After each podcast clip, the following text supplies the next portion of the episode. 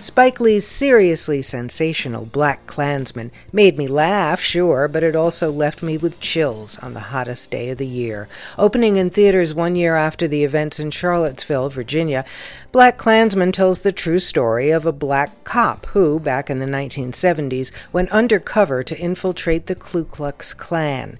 Like producer Jordan Peele did with Get Out, Spike Lee uses what could have been a traditional cop genre story to tell a bigger story of race relations in America. He makes it clear the KKK isn't just targeting blacks, they also hate Jews.